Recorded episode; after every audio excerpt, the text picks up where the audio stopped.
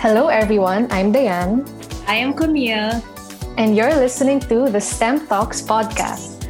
In this episode, we will be discussing STEM education in this pandemic and how we can help each other adapt while strengthening STEM in the Philippines. Apart from disruptions in both economic and social lives, conversations on how education will move forward still remains an issue that involves all sectors and not just in education. Every day, we see in the news that students are struggling to enroll or even acquire stable internet connections. At the same time, we hear stories of teachers, both young and old, who are relearning their ways of teaching. Now, the pandemic has also allowed people to gradually see the relevance of STEM in supporting innovation and improving the way we live there is now a greater demand for technology and innovations to respond and improve the way we treat and manage COVID 19. With this, we ask ourselves Is the Philippines ready for distance learning, especially in STEM? How can we help our fellow STEM teachers and students? Today, we welcome our guests, Sir Crisologo, a STEM teacher, and two senior high school students in STEM, Janjo and Aina, to share with us their experiences so far in teaching and learning in this pandemic. And hopefully, we gain new insights in order to help each other adapt for the future of STEM education. So, good morning to our guests. May we ask you to introduce yourselves? Maybe you can start, Sir Crisologo, then Janjo and Ina. Okay. Good morning, Camille. Good morning, Diane. And good morning to everyone else. My name is Leo Crisologo. I am a mathematics teacher in Philippine Science High School. I've been part of the STEM PH program of Unilab. I think uh, when it was started, I was part of the team that went to to Boston for training. I'm also a fellow of the Fulbright Distinguished Awards and Teaching Program for international teachers. So it was a recently concluded program. Actually, we were affected by the COVID pandemic in the United States, and we had to cut it short and go home early. Okay, thank you, Sir Crisologo. Maybe we can ask Janjo and Aina to introduce themselves next. Hello, good morning, everyone. I'm Jan Conrad R. Hermano. You can call me Janjo. I'm a grade 12 STEM student at UP Integrated School. I'm Fade Aina Ornedo from Philippine Science High School, Calabarzon Region Campus. I am also part of the creatives team of Scientia PH, and a Calabarzon Scholar. Thank you, Sir Crisologo, Janjo, and Aina for that short introduction. We are thrilled to have you here with us today, and we also believe that it's important to get perspectives from people in STEM when talking about STEM, of course. So, before we proceed with the session and go more in depth on STEM education, we also want to know more about why you're in STEM. So, Sir Crisologo, if you don't mind us asking, what made you decide to become a teacher in STEM? So actually, I did not have an undergraduate degree in education. I actually took up electronics and communications engineering in university. So I had a couple of years in corporate job, and then I felt that as a government scholar, I would like to sort of give back to the Filipinos for funding my education since high school all the way to university. So I decided to try teaching, and in my mind, I'd like to only do it for maybe two or three years, then possibly go back to to industry. But I, I stayed around. I liked it. I felt it was fulfilling. So I found myself in Philippine Science High School, and I'm teaching mathematics. I guess at the time it was the closest subject I can teach with regard to my skill set. I also applied to be a computer science teacher, but I stayed with a mathematics subject. So here, I decided to pursue graduate studies so I could be a better mathematics teacher. And I'm still here.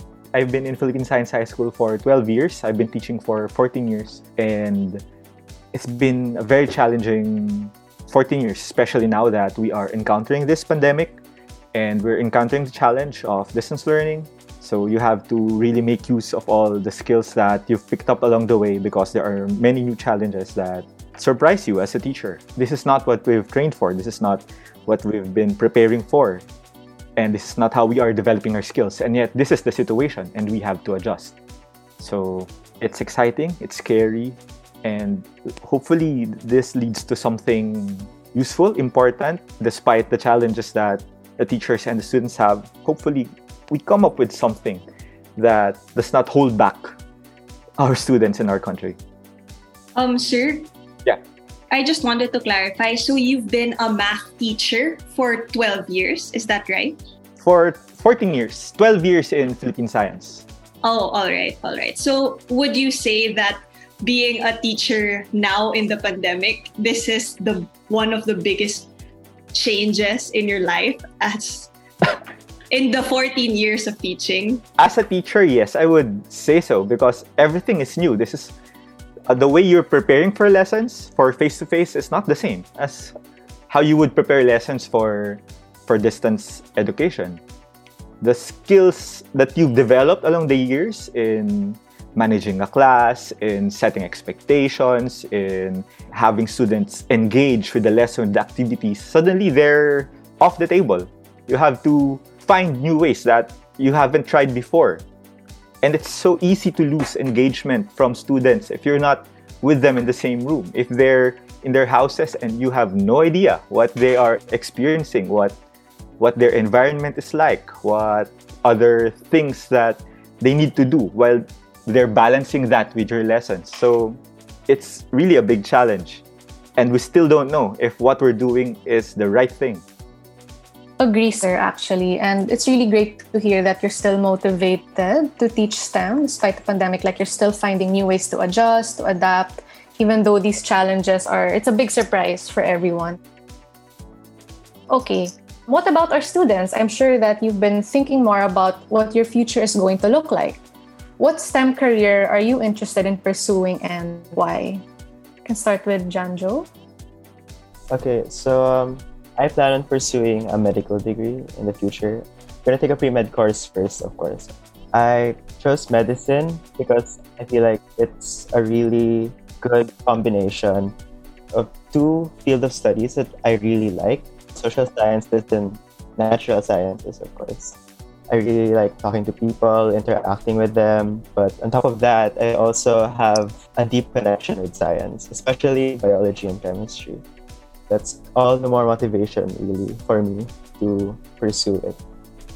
Okay, so have you always like wanted to be in the field of medicine? That's something you've always aspired to be. In my younger years, I actually wanted to be a teacher because I oh. was so fascinated about my kindergarten teacher. She was so nice. So I was really motivated. And that actually started my interest in sort of science and communications, really. But in elementary and high school, I grew very fond of science. So it was actually very hard for me to find a middle ground.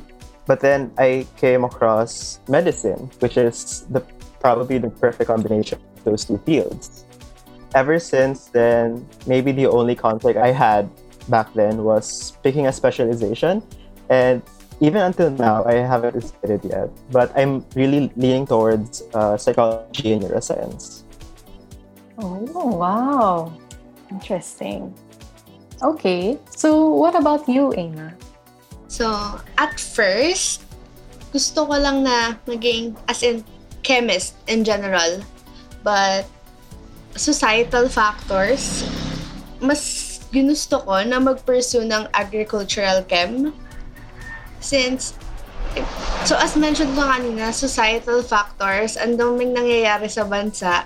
And, ang gusto ko lang talaga ever since I studied na makatulong ako sa society, how can I contribute kung paano siya mag-flourish. And I think that's one of the biggest motivation I have Lalo na na ang dependent ngayon ng society sa science given that starting from the ASF, from the Taal volcano eruption, and there goes yung COVID-19 pandemic that still persists eh hindi natin alam kung kailan matatapos. So, Aina, what made you interested in chemistry or agrichem? Do you have family members or relatives who are in that field? Because it's a relatively new term to me, at least. So, yeah, how did you find out about it and what motivates you to pursue that? Kasi lumaki ako sa bukid. Yung surrounding namin, may mga hog racers, may nagpo-poultry, and doon naman sa isa pa naming hometown, sa Marinduque, ang daming farm fields. So, I guess that's one factor. And nalaman ko actually yung agrichem lately lang. Kasi nung nag-iisip ako ng courses, kasi it's set season, supposedly. So, nung naghahanap ako ng mga pwedeng backup courses, nakita ko, supposedly chem lang kasi. Then, naghanap ako ng back ng backup courses, nakita ko specifically sa UPLB. Punta, oy, may agrichem. So, I was intrigued. At the same time, I'm currently taking up agricultural science as my elective for for this school year. Tapos, dumagdag din siguro yung mga financial problems when it comes to agricultural aspects dito kasi parang nabebelittle yung agricultural sector. So, it's very actually personal to me and in a wide scale, napakalaki niya ring problem. Actually, I also want to emphasize what Aina said. Our country is really rich in agriculture, and it still saddens me till this day that it's not given a priority like the agriculture sector isn't. It's people degrade it or they don't see it as something important. But our country has a lot of produce and of course we're we're also rich in a lot of other resources and it's not even being valued properly. So agriculture chem is really an interesting track or interesting field. Like same as Camille, it's my first time hearing something like that. It's been a month since classes started. I remember it was pushed back to October, right? So now that it's the of October, we wanted to hear from you. What were your initial reactions then when you realized, okay, we might not have face to face classes?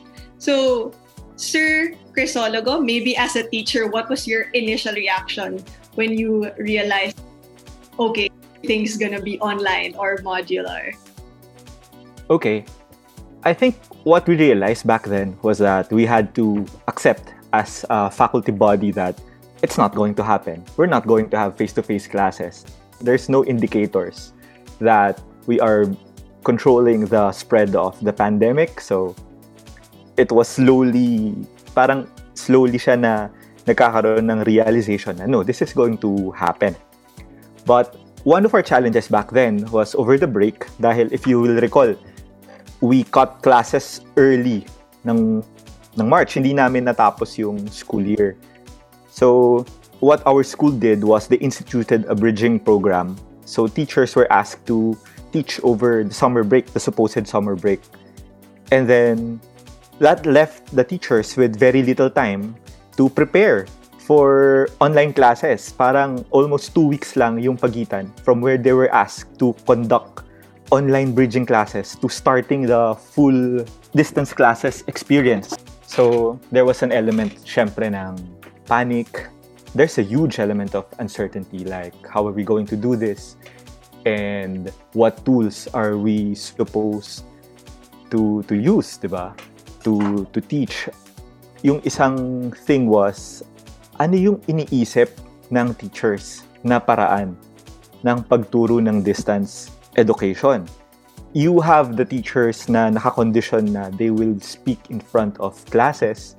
So, the default in their minds was yung mag-zoom classes tayo, yung nakikita natin na perception ng distance education, I guess sa media, na you have a teacher doing Zoom classes, you have their students na nandun din sa, sa same online room.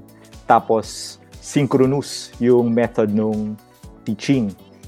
I was privileged na I was on study leave nung start nung year na to. So I did not have to handle a bridging class. And that left me with a lot of time to prepare for online classes. kami kasi nag-start kami September. That left me a lot of time to prepare for those online classes.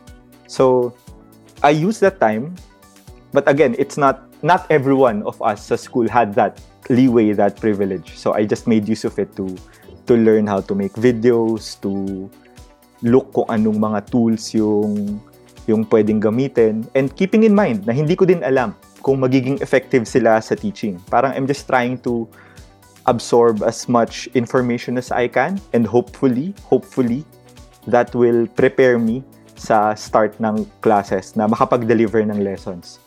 So, I made videos of lessons, then I threw them away kasi pangit sila, then I made another video, then I threw that away as well. So, there's really a process, a learning curve, a steep learning curve na kailangan mong ma ma-jump agad before I could start making lesson videos that na-satisfy ako na gamitin siya sa actual classes ko. So, yun. I guess that's what went through my mind and that's how I prepared for online classes. And even at this point, I've been making several videos. I cannot honestly say na they're the best tools that I could use. It's just what I tried. It's just what's working right now. And still, even if we're one month in sa distance education, you still have to have an open mind. Kasi ano ba yung better methods of reaching the students? You have to get feedback from them then. Kung ano yung gusto nila, ano yung nag-work for them.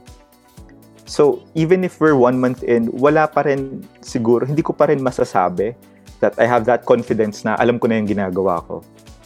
Yeah, I noticed also, sir, how the first reaction of a teacher would be, okay, how am I going to go about this? That's such a STEM teacher way of thinking. And also how, okay, if I do this, will it be effective? So, interesting, interesting way of responding to this. Siguro from the side of the students, Janjo and Aina, what were your reaction when you realized, oh, suspended, suspended tong classes, and then eventually, biglang, oh, walang face-to-face classes entirely for the next class. So yeah, Aina, maybe you can share what you felt when you realized na the grade 12 year would not have yeah these face-to-face classes with your friends and batchmates.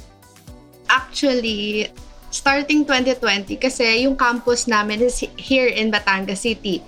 And as you may remember, Taal volcano eruption. So, halos wala kaming naging pasok I don't know kung may one month kami pumapasok ngayong 2020. So, actually, ano sabi na lang namin, suspension na naman. Kasi start of 2020, halos wala na kaming pasok. Then, by, if I accurately remember, March 12, suspended kasi lumalaganap na yung COVID. So, so in terms of lesson, sabi namin, masyado na kami left behind. And as mentioned ni Sir, yeah, may bridging program. Pero sa campus namin kasi, hindi pa rin namin na-tackle yung dapat na mga topics dun sa bridging program. Kasi ang dami talagang nag-interfere. So, as in, frustrate lang talaga kaming lahat.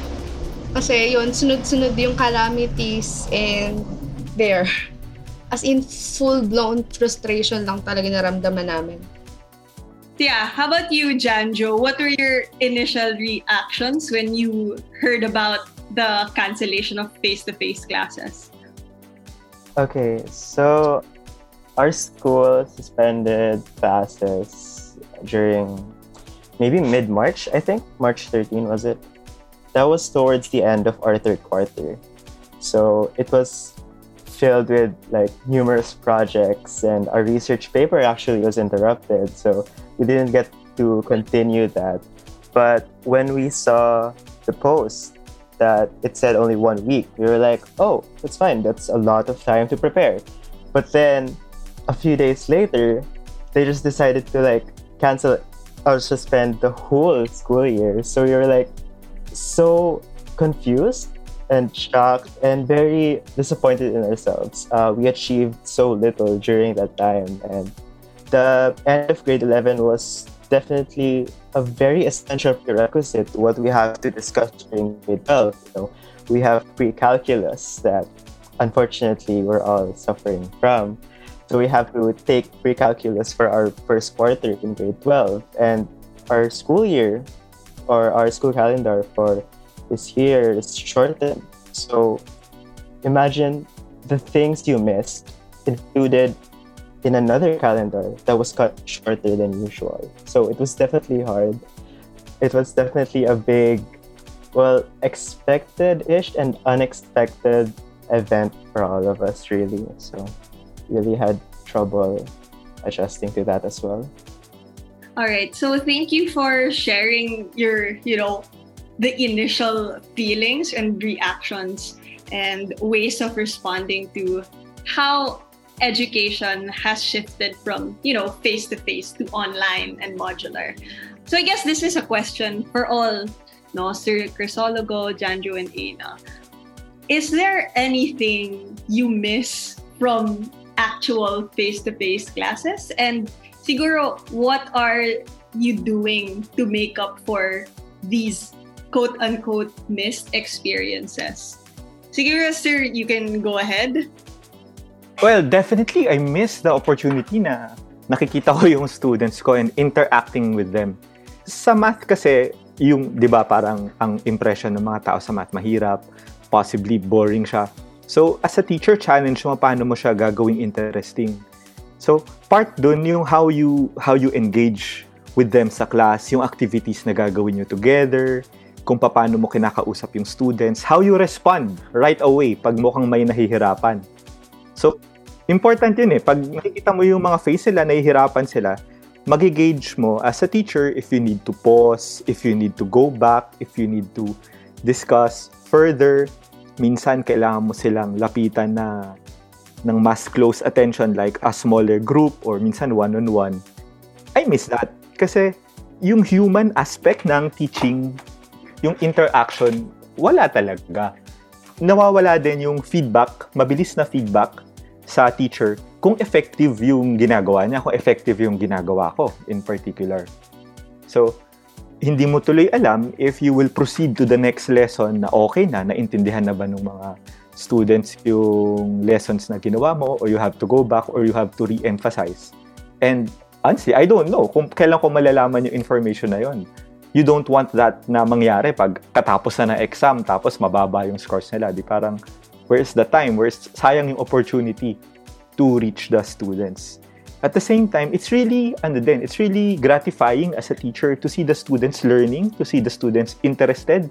Yung pag nagla-light up yung face nila, pag naiintindihan nila yung topic, yung you have uh, something sa math na people would normally perceive as boring, suddenly may batang magpa-perk up, mai-interest, tapos i-connect yun sa ibang subject. Parang yun yung moments eh, na you live for as a teacher. And it's so hard to, to get those little moments pag hindi mo nakikita yung students. If you're trying to teach over a computer, if you not seeing how the students interact, there's really something missing without that human component. As to how I am adjusting dun sa kawalan ng component na yun, well, wala. It's, you have to live with the fact na it's not there. It's something na hindi mo makukuha without the actual experience of doing face-to-face. I guess I still interact with a lot of my students. I don't know if you're familiar with Discord. Lately ko lang siya na-discover. I think people use it for games para mabilis sila nakakapag-chat, nakakapag-share ng screen at nakukwento ko anong ginagawa nila. And as teachers, napilitan kaming i-adapt yung yung tools na yon for gaming para mag-engage sa students namin kasi they're already there sa Discord. Yung mga teachers, wala. So, kami yung mag, matututong pumasok dun sa mundo na yon para lang ma-reach sila.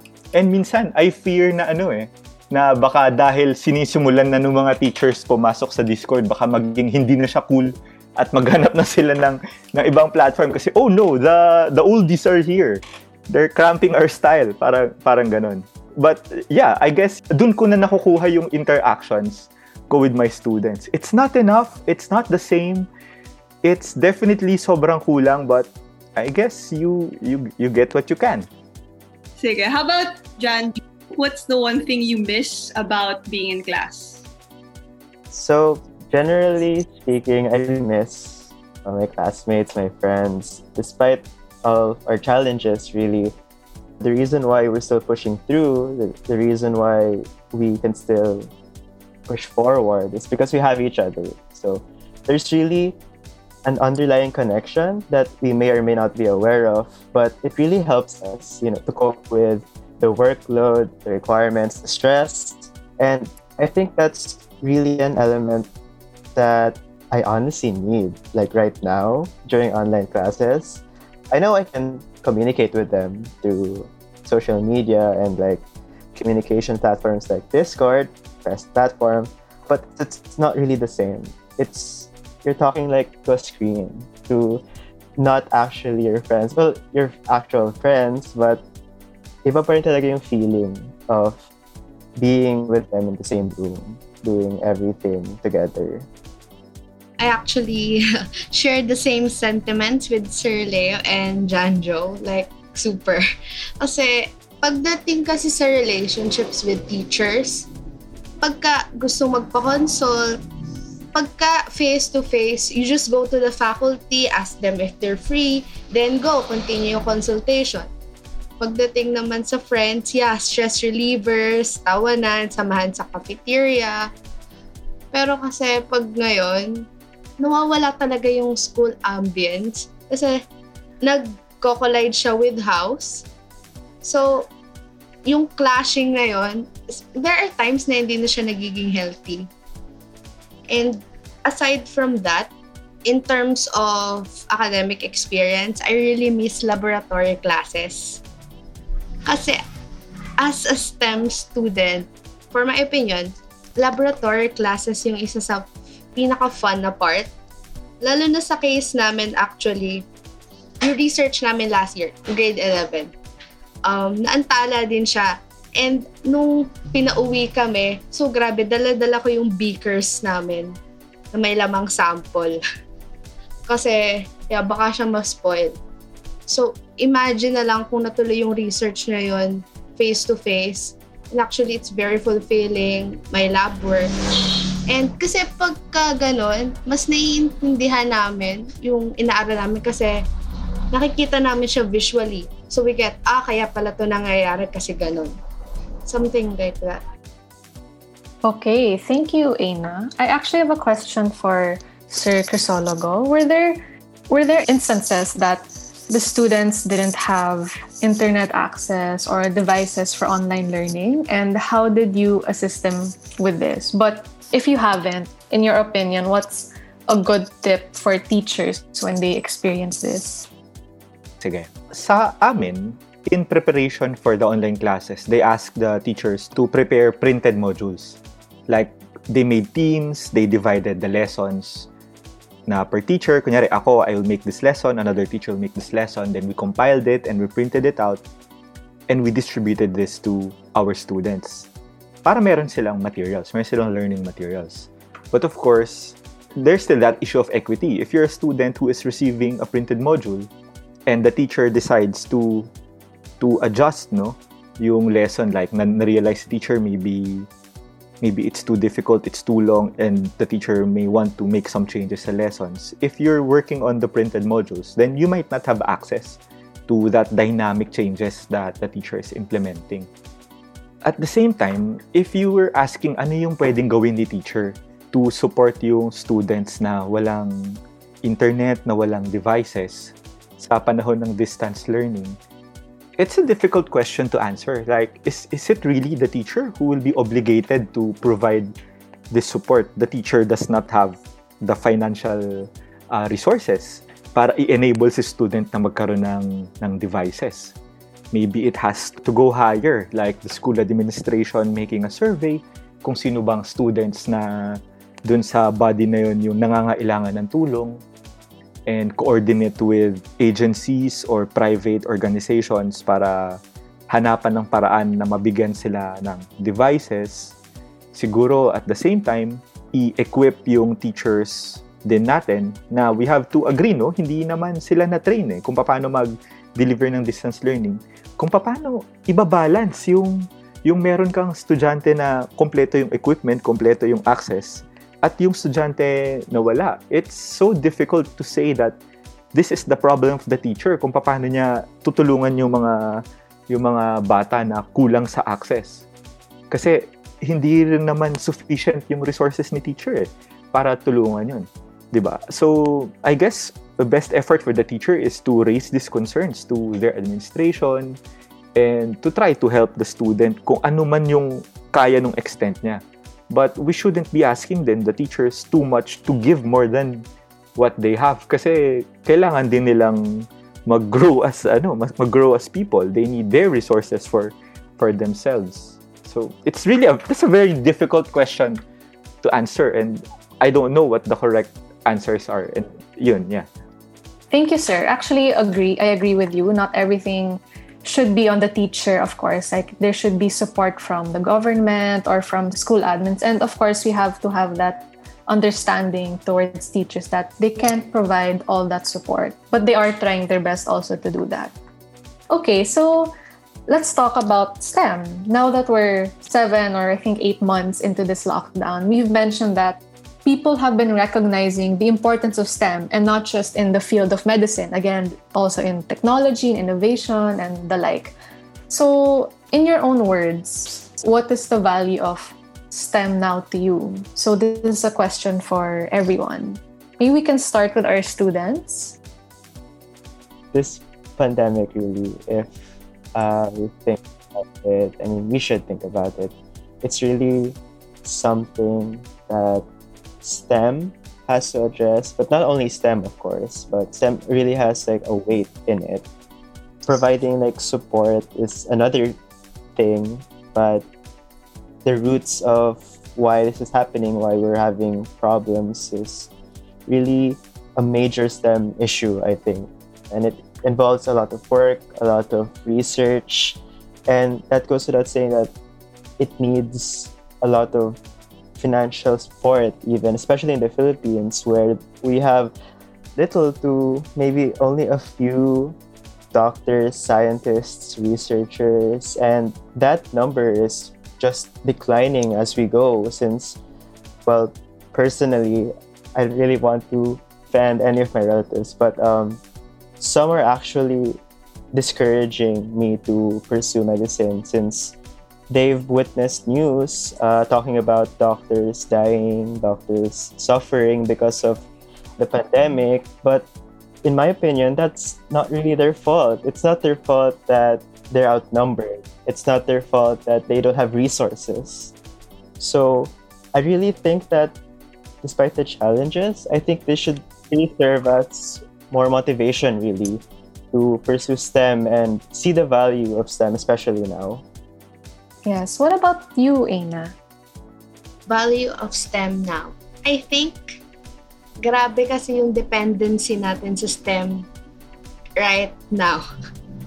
like formulating vaccines, cures. Supposedly, yung implementation natin ng mga paraan para ma-mitigate yung current situation natin, it depends on STEM. So, I think talagang mag-ahari siya eh. Mag-ahari siya for now kasi sobrang vital niya.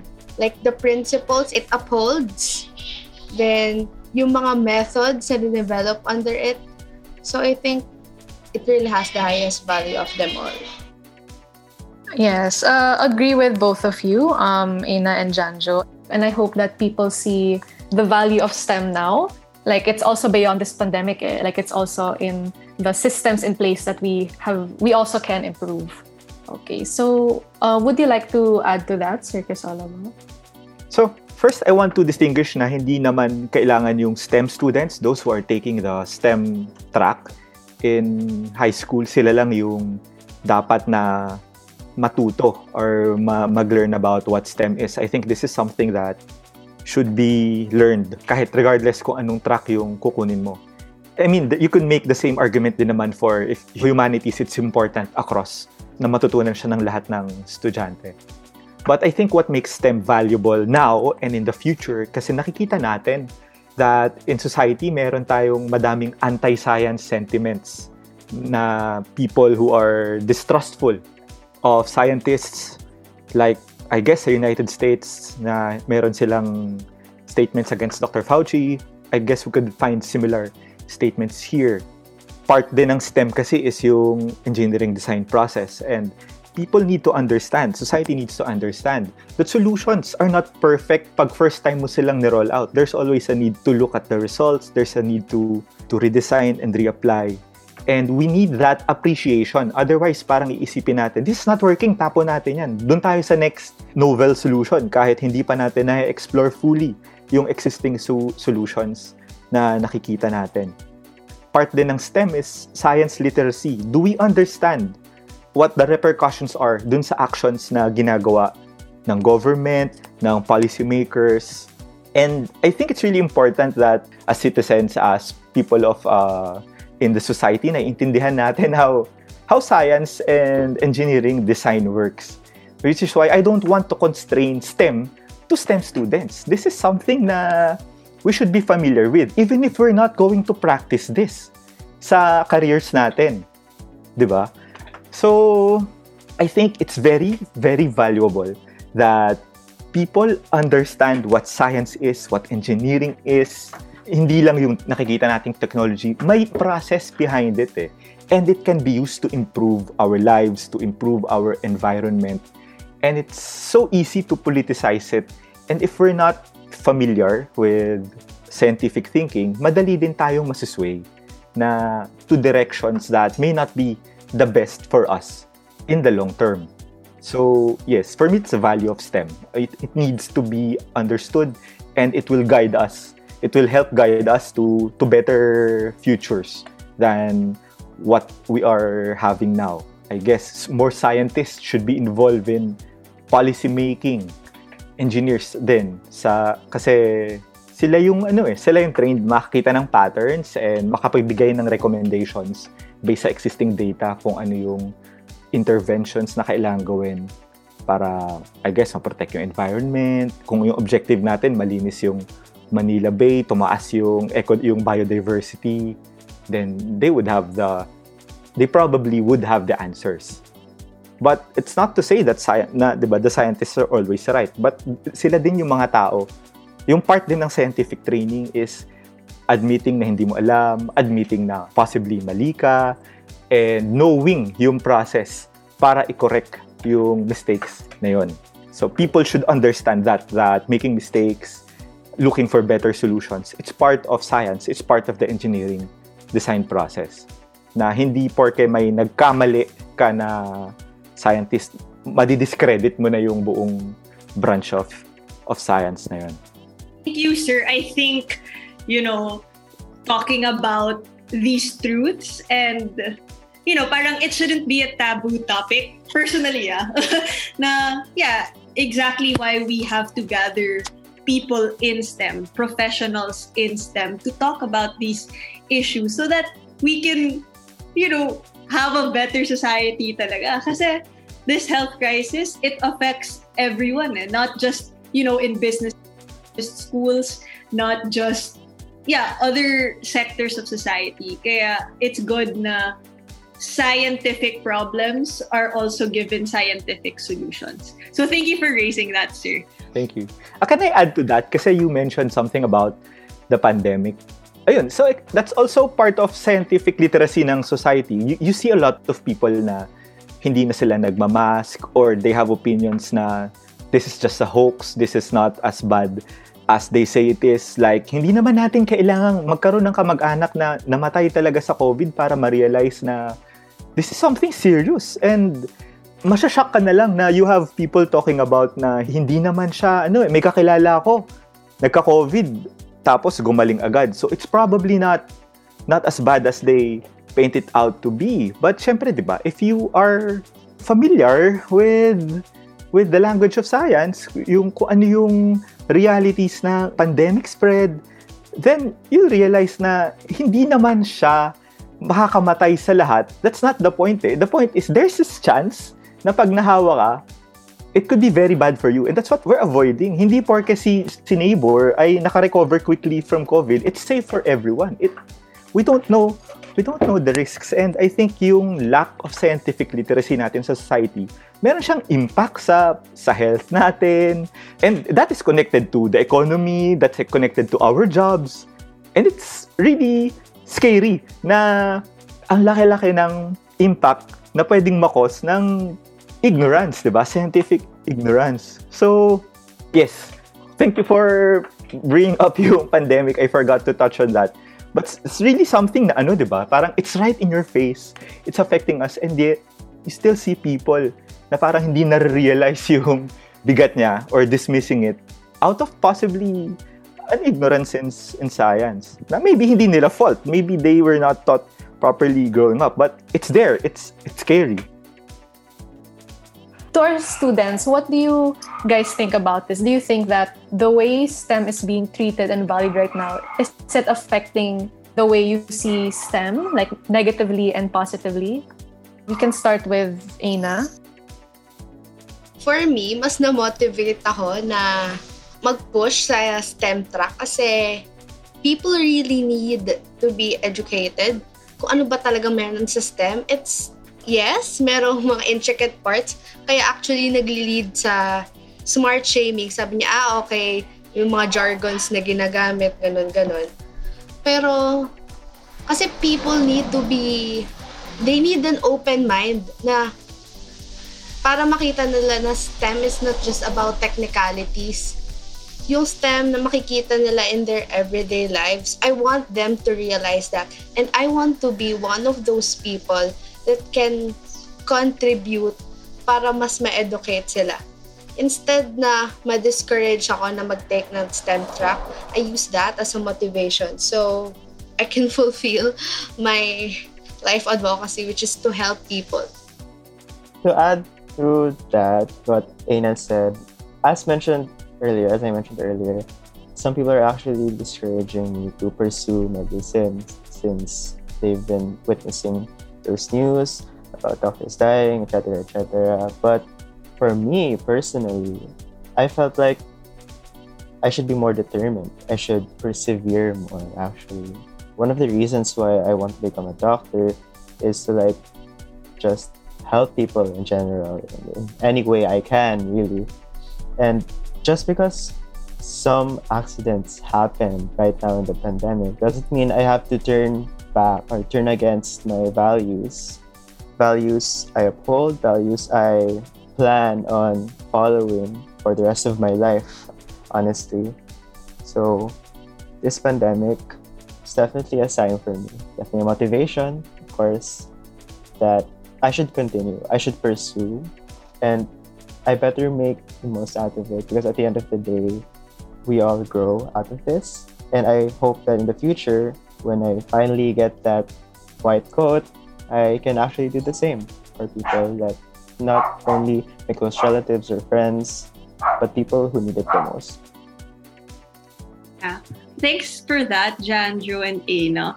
Siguro I wanna throw another question to you as students. Kasi Sir mentioned how, di parang STEM education or let's say STEM students, they have these challenges because somehow in the future they know that there's this possibility that, you know, people in power might not listen to us. So, siguro now, as a STEM student, how would you like not just teachers, but, you know, school systems, your administrators, or maybe even local government or other sectors of society to support you as a STEM student? Maybe you can have Janjo. Maybe aside from like specific support that we need, maybe financial or promotional, I guess. I think the simplest thing that other people can do, not only institutions or school administrations, is to spread awareness and to support various student organizations, youth organizations that promote STEM for society. Don't mind if I do, but I can I shameless plug. Go lang. So I'm part of this youth organization called Hiraya. We write bi-monthly issues about STEM. And recently, actually yesterday, we launched our second issue. So it was about science for societies. It, it included articles about the pandemic, articles about science issues, even in other countries as well. So that's actually a good example of how we as students and our viewers can support STEM and promote it more to society and simplify it. As Aina said, many people actually complain that there are so many jargons, there are so many terminologies that come with STEM, but there's actually a field dedicated to addressing that problem, which is science communication. We can simplify those terms, you can simplify those concepts, and help people understand them better so that they can apply it in their everyday lives, which I think is such a fascinating thing. STEM is powerful enough to do that, and I don't think there's reason to just neglect that actually. How about you, Aina? Is there a specific type of support that you would like as a STEM student? I fully agree with Janjo actually. Research funds, etc., etc. Aside from that, I am also a part of a youth organization, Ciencia PH. And one of our projects is the Stop Infodemic series, wherein there are terms that we clarify in order to let the masses absorb what we are really talking about. Kasi yun talaga eh, yung lack of knowledge. So I guess the bottom line is use your voice. Don't be afraid to tell what you know. And on your end, siguro make sure that you you also know how to fact check. That's one one of the biggest issues in especially in the science in the scientific information kasi merong mga nagsasabi ng false info kasi yun lang nakita nila. So, yun. So, para mas mapakinggan tayo, let's have our credible sources and at the same time, yung mga concepts na gather natin doon, let's voice them out. There's nothing wrong in voicing out. Kasi that's what we need. That's what our country needs. I just want to say, I'm so glad that we have young people who have this sense of how do you say it, conviction to really pursue STEM, diba? And STEM not just as an education track or as a yeah high school track, but more as STEM and its relevance in society. Sige, so maybe sir, do you have anything to add to that on how different sectors can support STEM students or teachers or the STEM in general? Then, excite lang kasi ako when Janjo mentioned science communication. So yeah, that's one thing no na magandang nakikita at nare-realize natin ngayon that yung STEM education, it people going into STEM fields, they're not just necessarily yung ano, yung mga hard scientists and doctors and engineers na gagawa nun. Science communication is a very very important part of STEM. Kasi ito yung ito yung pwede nating bridge eh to society para magkaroon tayo ng ano, na ma-achieve natin yung sinasabi natin na increased scientific literacy. And with the tools available now, it's not just yung communication na, na verbal. Nakita ko sa students ko na ang taas nung in-improve nung graphic design skills nila and putting complicated concepts and words into simpler words and illustrations na madaling maintindihan. This will go a long way sa pag-communicate ng ng STEM sa sa society and think about it. Alam natin ngayon kung ano ibig sabihin ng flattening the curve. That's a very technical term. Before naka naka-hinge siya sa understanding ng ng mathematics ng visualization and ng pandemic. And yet na-communicate siya sa atin in a way na we all know what it looks like what flattening the curve looks like. We all sort of know what it means. Nakakagawa pa nga tayo ng jokes about it eh. I guess it's a success ng ng science communication na medyo meron tayong big universal understanding what flattening the curve means. So, it's an exciting field na pwedeng ma-explore ng people who are interested in STEM but may not want to do the research kasi it's fine. Just because ayaw mong maging hard scientist, ayaw mong maging doctor, doesn't mean STEM is not for you. It could be something that you're enjoying at pwede mong applyan ng communication skills. And that will give a very positive impact pa rin sa society. Kasi it bridges eh. It bridges that gap from the the highfalutin STEM stuff to filtering out the information that is relevant to people. And hopefully, if if we could achieve that understanding, yung support na gusto nating ibigay ng society sa students natin, sa people who want to pursue STEM, mas magiging viable. Mas madali nating makukuha from from people. Kasi naiintindihan nila eh. Nakikita nila kung ano yung value niya eh. Hindi lang siya yung yung stereotype natin ng scientist na nerd, puti yung buhok, magulo yung buhok, nakasalamin, mukhang Einstein. Hindi, ma-humanize natin yung mga people who are doing science and hopefully makita ng mga bata na wala pang idea kung ano gusto nilang gawin that this is something that they would want to do.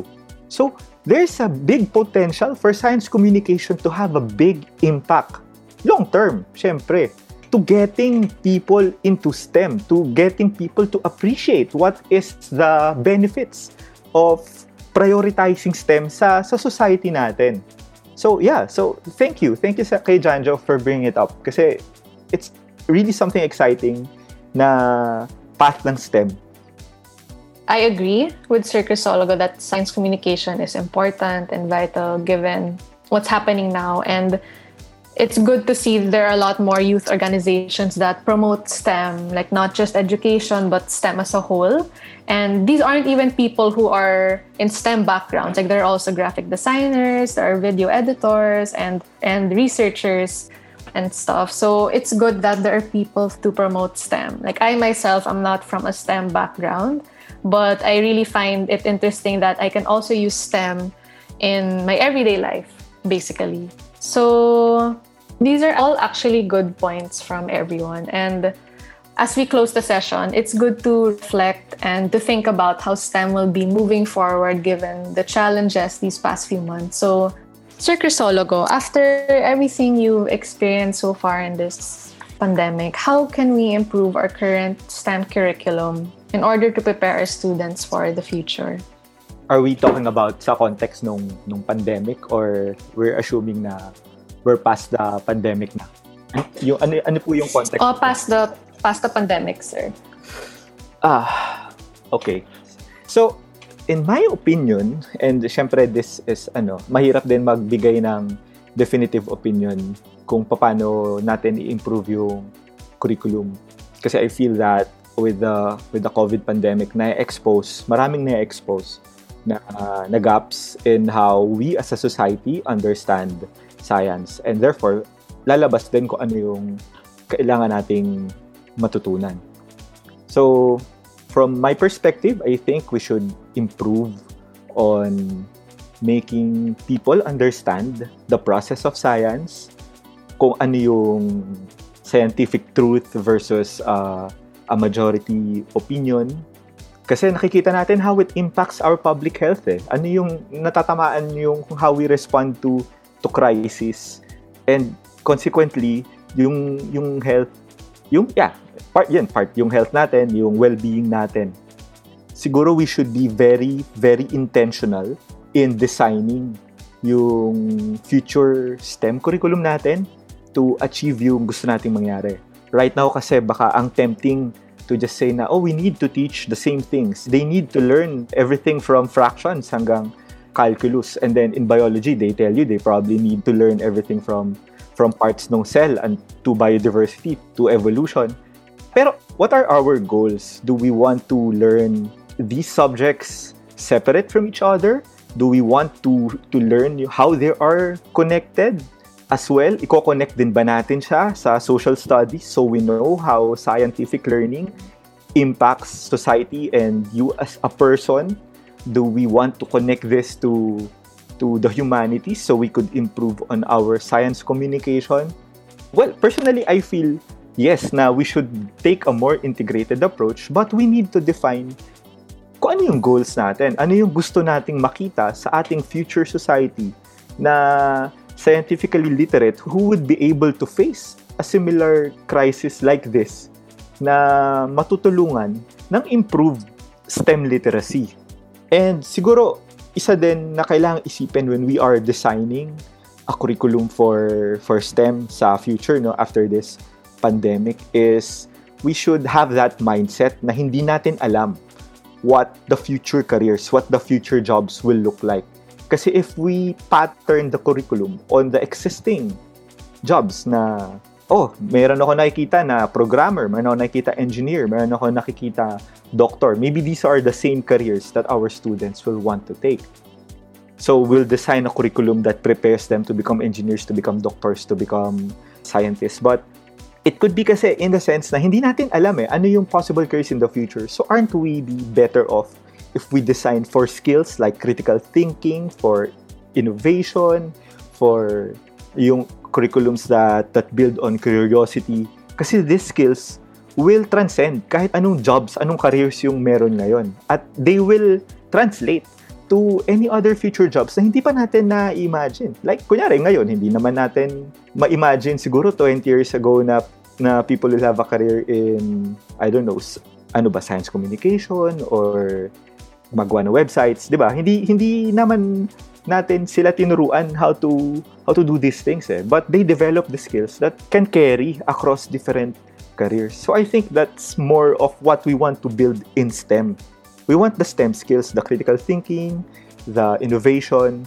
the ability to recognize good design, yung discipline na mag, ma-recognize na there are improvements that can be made, tapos redesign, re- rework, and get feedback. Yung mga skills na yun, transferable yun. Kahit anong, ano mo, kahit anong career mo sa future. So, I think that would be a good direction na puntahan if we are to design our curriculum for STEM in the future. I think this conversation, it was not so much to, you know, us complaining about these challenges, but more on recognizing that yes, there are limitations, there are challenges in STEM before and during the pandemic. And conversations like this are so vital in providing concrete solutions, right? Which is the STEM way to go, diba? It's providing concrete solutions from people who firsthand experienced challenges so that we can address it more contextually and improves them in the country as a whole. So, siguro to cap off na lang the whole session, maybe we can have words of advice from our STEM teacher and then what can you say to your fellow STEM teachers? And then for our students, what advice can you give to your fellow STEMs? So, I guess if I were to, to give closing words na pwedeng applicable sa other teachers, other STEM teachers, we first would be to be kind to ourselves. Kasi society expects us na turuan yung mga bata, may matutunan sila. And this pandemic is really upending everything na that we're used to. And it's forcing us to to use skills that we may not have yet So we still need to get to that competency na magawa natin tong online learning ng maayos. So let's be kind to ourselves and recognize that we're also learning, we're also trying our best. And if it doesn't work, then it doesn't necessarily reflect on us na we're bad teachers and we're bad people. Kasi we need to, ano eh, we also need to have, to feel good about ourselves and what we're doing. And it's so easy to, you know, to feel that it's not working, na this is so difficult, there are so many challenges na hindi ko ma-overcome. And that could be true. Hindi talaga natin sila ma-overcome. So, maybe let's forgive ourselves dun sa mga magiging kakulangan natin and see what improvements we can do in small increments over time. Yung opportunity din naman na, na halos ang dami-daming things online that gives us the opportunity to to upskill, to learn new things, to figure out kung paano i-improve yung lesson delivery natin online.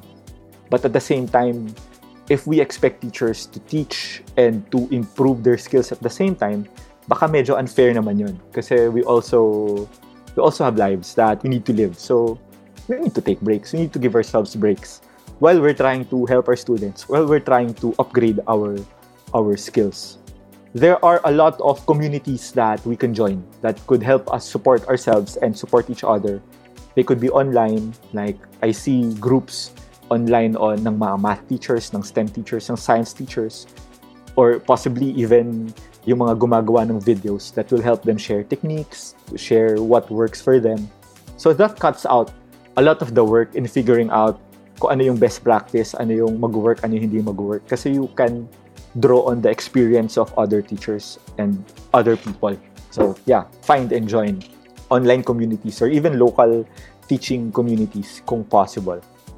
And we also have to keep in mind that kailangan okay yung well-being ng students natin. Kasi if they're if they're not in a good place, then walang learning na mangyayari. Hindi natin pwedeng i-force. I, guess as an additional additional burden sa teachers na na ma-recognize yung situations ng, ng students. Pero if it's frustrating din naman kasi for us na hindi natin maturuan yung bata, maybe we need to take a look at ano ba yung status ng well-being nila. There's a thing that we always say sa mga seminars na na-attendan ko, online seminars like Maslow's is greater than Bloom's. I don't know if familiar tayo dun sa term, Maslow's, the hierarchy of needs, yung everything from food and shelter all the way to self-actualization. As yung Bloom's naman, Bloom's taxonomy, it's parang paano nag, ano yung learning ng estudyante from simple recall of terms all the way dun sa sa makapaggawa sila, makakreate sila ng something with what they've learned. But we always say, kailangan ma-address yung needs ng learner, ng teacher, before we can move on to learning and pedagogy. So, we have to keep that in mind then na we don't know the situation of our students and they may need to to address their Maslow muna before we can address their Blooms. Five things. We should help each other. Huwag tayong maghilahan pababa. Sabay-sabay tayo sa road to victory. And yun, as mentioned ko kanina, stand for the truth. People need the right info. So, let's not fool ourselves with, you know, yung mga misleading, misleading pieces of information. And don't be discouraged despite the external influences. So, in connection, stand with the truth. Then, even as mentioned kanina ni Sir, don't forget self-care. It is very, very vital we cannot do mga wonderful stuff. Hindi tayo makaka-function na ayos kasi kung kinalimutan natin sarili natin eh. And in line with that, no pressure. Do things at your own pace. Kasi let's not compromise the quality na kaya nating ibigay. That's all. To fellow students out there, to batch 2021 who unfortunately had most college entrance exams waived. I know how you feel. It's hard. It's definitely something we have to cope with. We have no choice. But that doesn't mean that we will stop taking care of ourselves, looking out for ourselves. There goes a saying that studies first, but unfortunately, that doesn't really apply anymore we have to take care of ourselves first our mental health, our well being, emotional well being. And without that, you won't be able to effectively perform if that's your goal. I really believe that this pandemic is a lesson to all of us, and although it's long overdue, it's still something that we will think about maybe five, ten years from now. So, to everyone, I hope you're doing well. I hope you're drinking eight glasses of water every day. And I just want to let you know that I'm with you. I'm here for you, metaphorically. And we're in this together. That's all. Yeah. All right. Thank you again, everyone. So, yeah, that concludes our first episode of STEM Talks. Thank you again to Sir Crisologo, to our students, Janjo and Aina, for being our guests for today and for sharing their insights as well. We hope that our learners and educators and even maybe parents learned a thing or two today from this session. Tune in our next episode as we discuss more about integrated STEM education with the rest of the team.